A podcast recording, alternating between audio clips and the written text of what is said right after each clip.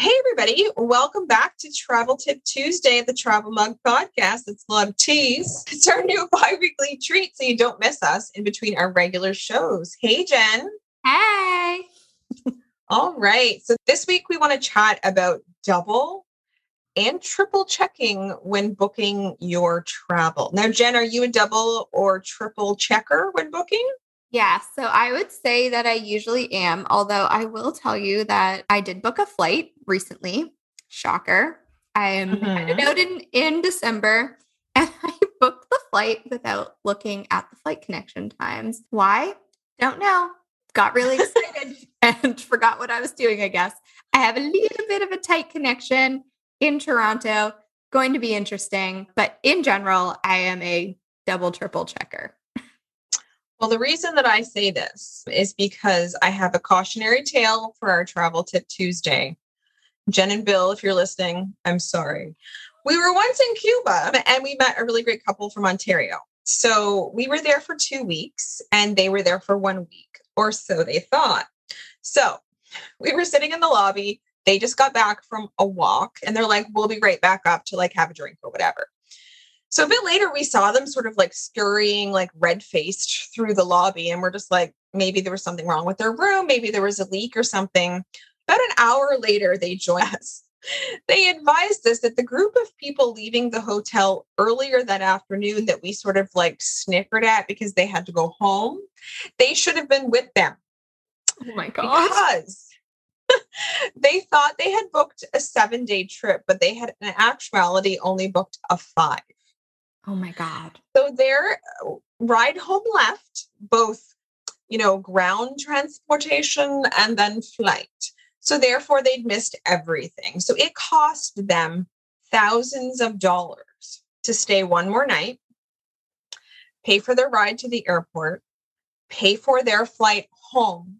They could not fly into the city they needed. So they had to take the train once they got into Canada to then get to Toronto. I think they were only able to fly into Montreal, had to take a train to get back to Toronto. Oh my God.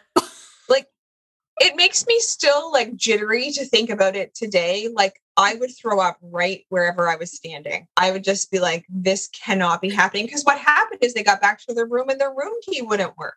Oh. Because they weren't supposed to be there. to be checked out. Oh my God. So, I know. What did so they do with their stuff? The the hotel didn't like clean their room and like throw away. I think their stuff actually was still in their room, but at a certain time, the your key like, just stops. Okay. Yeah. Like, so oh they, my god, what did they do? So they had to pay on their own to stay in that room one more night. So bless their hearts, but this definitely taught us a lesson. So whenever we're booking something, we're both like, "Yep, nope, calendar, check it. Is it? No? Okay. Like probably 20 times. And we're like, if people were listening to us, they'd be like, just book it already.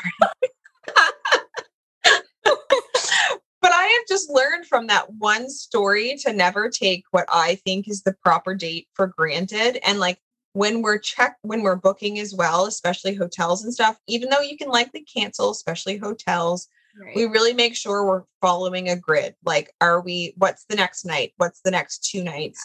I really just think that being careful and taking your time never hurt anybody because the opposite has hurt people. Yeah.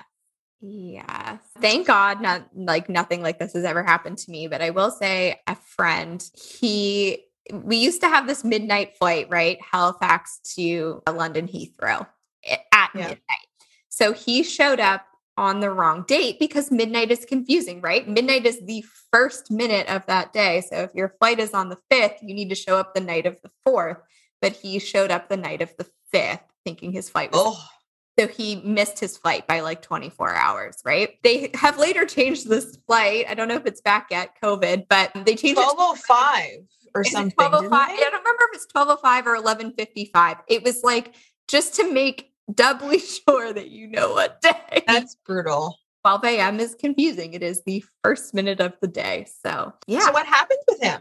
He had to book another flight. I mean, I don't oh. know what happened. What I mean, else is there? I guess. got there eventually, I think, but this was like, I don't know, probably eight or nine years ago. But I remembered that and I was like, yeah, that's a problem.